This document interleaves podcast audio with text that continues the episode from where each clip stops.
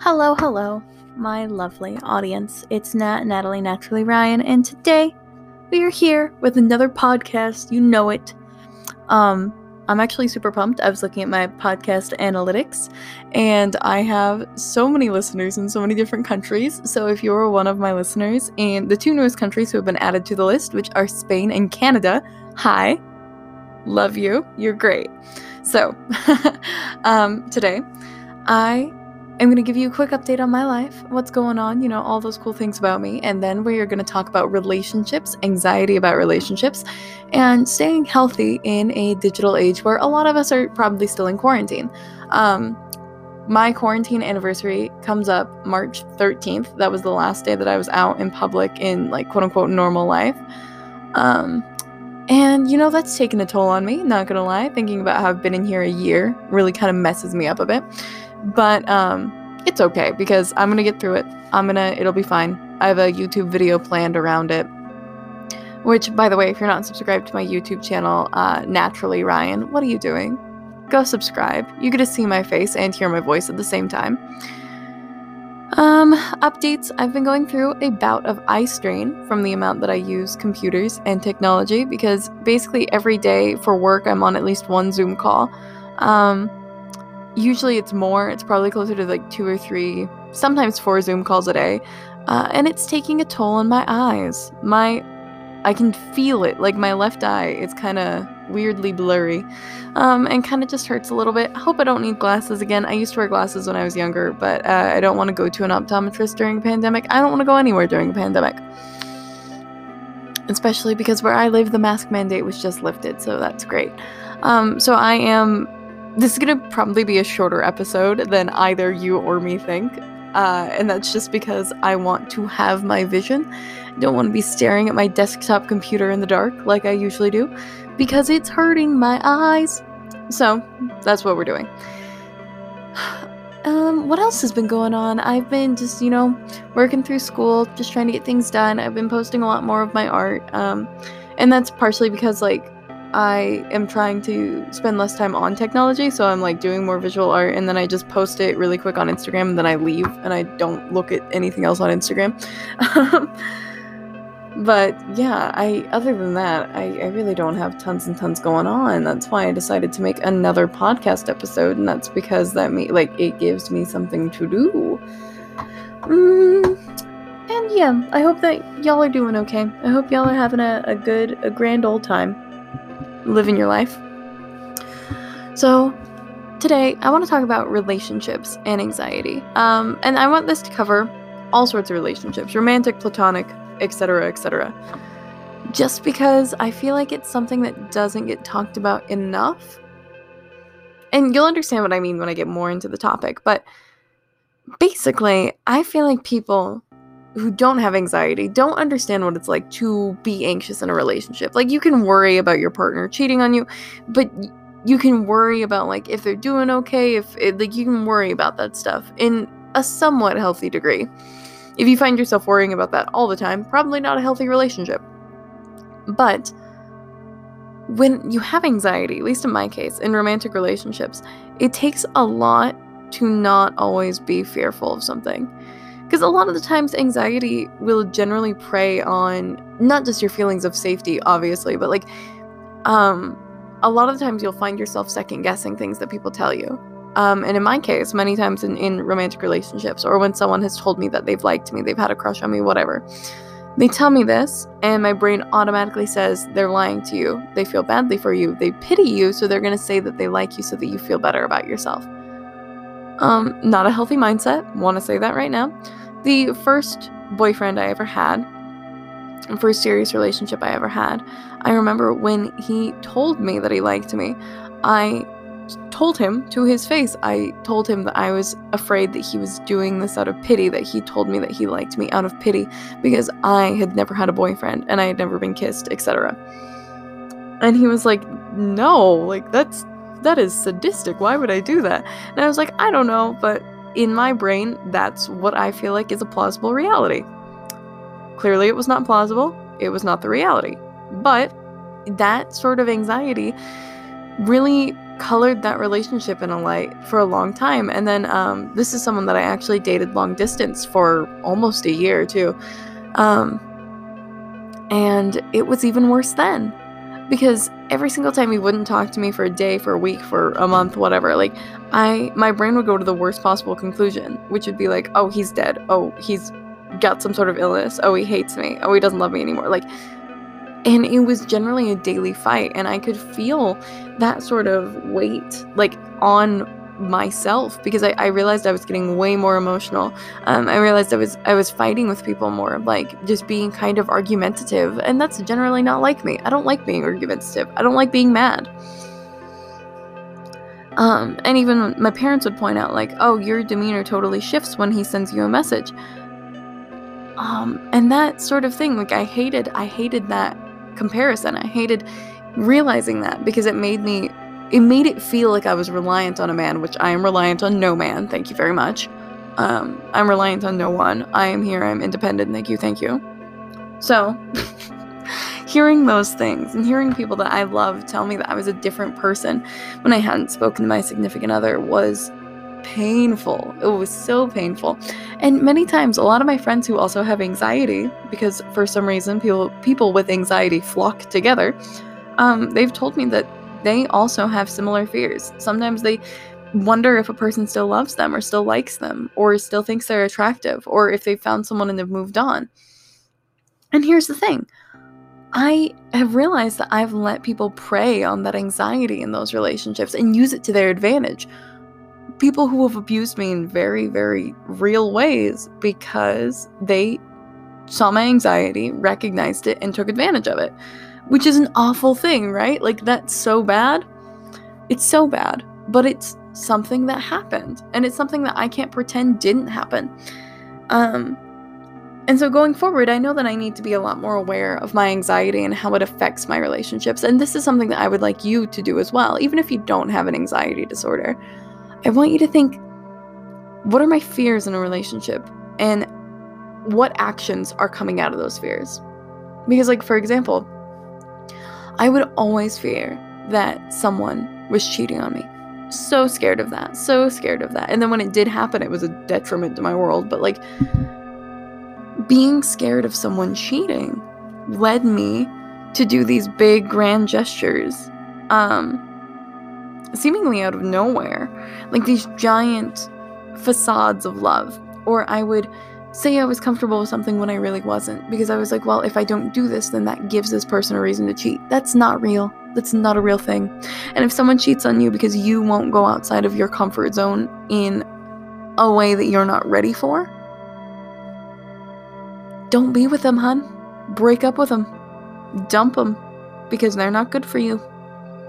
Life lessons here on the podcast today. So, um, continuing on, I think that just be aware of that.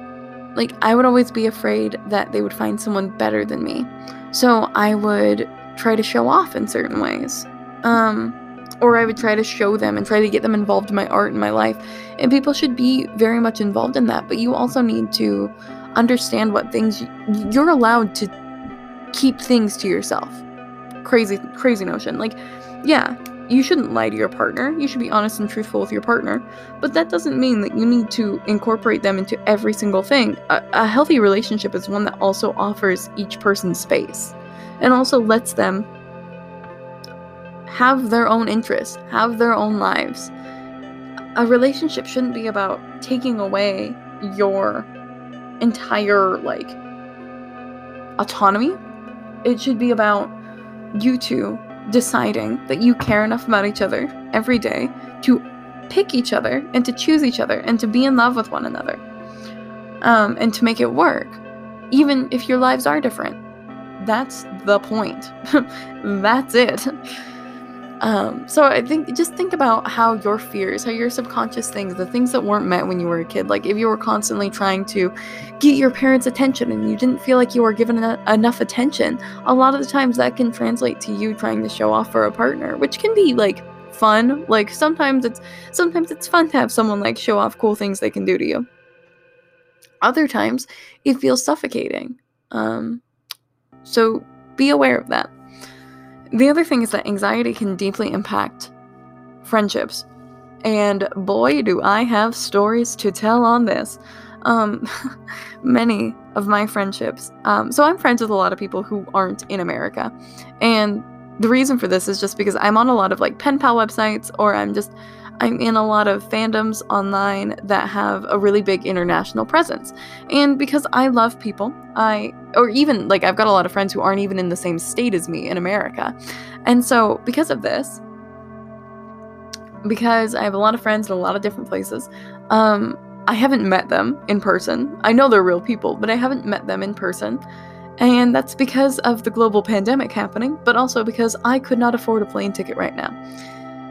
Um, and so the way that I see these people and talk to these people is we message a lot.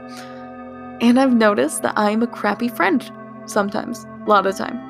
Um, and it's not a crappy friend as in I try to like manipulate them, I try to use them, I try to gain something. It's I'm a crappy friend as in I will read a message and then not respond for four days or a week or four weeks. Um, and I'm sorry about that to my dear friends listening. Sometimes it's just me. It's really not you, it's me.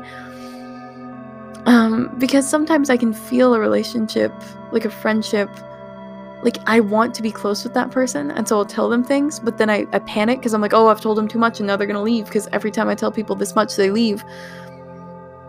Um, I'll get to that point, so I'll back off and I'll avoid them. Anxious avoidant type relationship beat, you know. Um, and so what will happen then is that this person assumes I don't like them anymore and we stop talking and then I'll be like, "Oh, I feel guilty. Hi, how you doing?" and check up on them. But then it's like starting from square one all over again. It's like we're back to very base level conversations of like, "Oh, how was your day? Fine, fine. Okay, cool." Like and I don't like that. I don't like forever being in small talk phase. But especially in quarantine, I've noticed that because I worry about losing friends, um, because I worry about losing the friend group I do have here in my state, I panic and I will overshare. I'm a criminal oversharer. So I will overshare. I mean, that's what this whole podcast is, right? It's me oversharing, but to the internet. Um, I will overshare and overshare and overshare forever.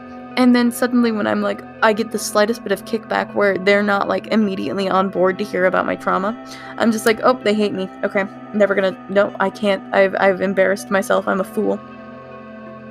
So, to my dear friends, um, my dear friends in China, my dear friends all across America, my dear friends in Europe. I am so sorry. It's not you, it's me. Sometimes I just get stupid and anxious. The other awful thing is sometimes I'll read messages and then I won't respond for like a day because I'll be like, oh, it's super late in their time zone. I'll respond in the morning. And then I wake up and in the morning I'm depressed and I'm like, oh, well, I'm not going to talk to anyone, including my own family. Um, and so then I don't respond. And then, like, three weeks later, I'll look at my phone and they'll be like, oh my god, I forgot to talk to you for a month. And I'm so sorry about that. I'm so sorry. When you have anxiety and you're in any close relationship, platonic, familial, romantic, whatever, um, I don't think people realize that there is a need for reassurance, that you're doing okay, that you're doing it right. A lot of people with anxiety are perfectionists, right? I mean, I know I am, and I know many other people who are. And so a lot of us worry that if we don't, if we're not perfect, if we're not exactly what you need in a relationship, people are going to move on. They're going to move on fast. Um, they're going to find someone else. Even my best friend, who has heard me talk about this for years now, sometimes I'll still have to be like, hey, do you hate me? And she'll be like, no, why would I hate you? And I'll be like, I don't know you responded to a text with a period, and so I just assumed that you hated me now. And here's the thing to, to the outside world, that's exhausting, and it's like, ugh, why do you need so much attention? Why do you need so much reassurance? But on the inside, I don't generally ask people these questions. I don't say, hey, do you hate me? Hey, are we still friends? Unless I have sat and just thought about this for hours, and I've felt that tension, that anxiety build up within me. I don't I don't talk about this. I don't ask people questions until I'm so far in my own head that everything hurts to think about. Which sucks. Let me tell you, it sucks. It's not good. It's not healthy. I know that. But the the craziest thing is I can know it's not healthy and then still engage in the activity. I mean, smokers know that it's not good to smoke cigarettes, yet they they still smoke. Like you know these things, but sometimes you can contradict your own wants. I don't want to be anxious. I'm anxious because of deeply rooted trauma and coping mechanisms that were so ingrained in me as a child that now it translates to generalized anxiety. That's what it is. I have to come to terms with that. I don't know if my anxiety will ever fully go away. I know that there are periods in my life when it's easier to deal with, and I know there are periods in my life, like quarantine, where it's way harder to deal with. And I can be open about that, and I can be honest about that. But I, I know that to my friends who don't understand and my friends who don't know, because I'm not going around just being like, hey everyone, I've got an anxiety disorder, no matter what this podcast makes it sound like. Um, I really don't do that. Uh, most people don't actually know I have a diagnosed anxiety disorder.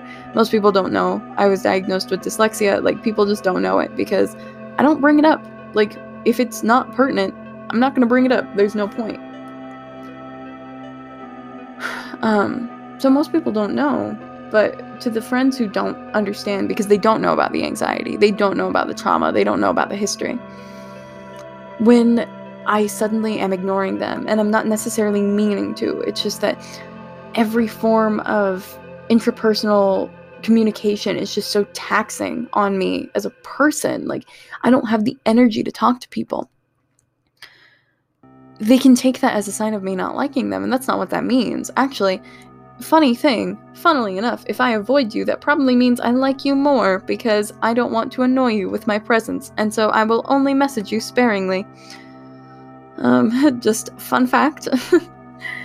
Not a healthy fact, but a fun one. I wouldn't even say it's a fun fact. I'm just gonna say it's a fact. And I, I wish people understood that. I wish people understood that it's not easy. And that a lot of the times I've gone through 17 stages of emotional suffering before I've asked them to reassure me that they don't hate me. I wish people understood that. But no one, people aren't going to unless they have an anxiety disorder, unless they have some sort of mental health issue that makes them hurt in this way. And I know that. Um, I know that very well. And so, like, to my friends, I. the strangest thing is when you are friends with someone who is mentally ill as well, and you two will forget to respond to each other's messages for like months, and then suddenly you'll be like, "Okay, back from the depressive episode. How's it going, fam?" And then you're like, oh, wow, we were depressed at the same time. Look at that. So it's a funny little irony that the universe has. Funny little coincidences just scattered about for us to find. That's really the biggest issue for me right now. And I, I feel like now that I have a, a steady and consistent job and I'm going to school more often, the new problem is that a lot of my emotional and social energy is wasted or spent. I'm not going to say wasted, I'm going to say spent. Is spent at school and work. Because at, at work, I have to meet with parents and I have to meet with with youth, like kids a little younger than me, um, every week to talk about things that we're doing in the community to help solve mental health issues. I have to meet with my bosses. I have to meet with different professionals around the state, and I'm I'm only 18. I'm 18. And these people are like, they have clinical licenses, they have doctorates. Like, these people are smart. These people know what they're doing. and I am a newbie. I, I've not even been working there a year yet. And yet, I am holding my own in these professional settings, which, on one hand, like, go me, awesome. Um, on the other hand, it takes away a lot of the social and emotional energy I have hearing about all of these people going through these terrible things, hearing about ways that the system is failing parents across the state. Like, that's terrible. And that makes me sad, and I feel that very deeply in myself. But then, I also have to meet with people and I have to put on this facade. Not really a facade, but I have to be a slightly more energetic, slightly more professional version of myself. And yes, I can do that. But when you're doing that two Zoom calls, three Zoom calls, four Zoom calls a day. That's so hard. And then when I meet with my peers for like school related stuff, I want to make friends. I want to make more friends. I mean, I can't go outside for college, but I can make friends online for college. Um, I have to also be that charming, funny, energetic person. Which is fine because it feels very natural to be that person. Like I am that person. However, I also know that there is a performative element. Every time you're in a social interaction, there's a performative element to how you are existing and responding. We all know that. That's just life. So sometimes I do act a bit peppier. Sometimes I do act a bit happier. But what people don't understand is that, like, I am not always that way. And sometimes when I get really sad, when I get into late night sad boy hours, listening to my Spotify playlist, it's very hard for me to continue to be that person. It's very hard for me to go out of my way to initiate conversations or to post on social media or to talk to my friends when I need help.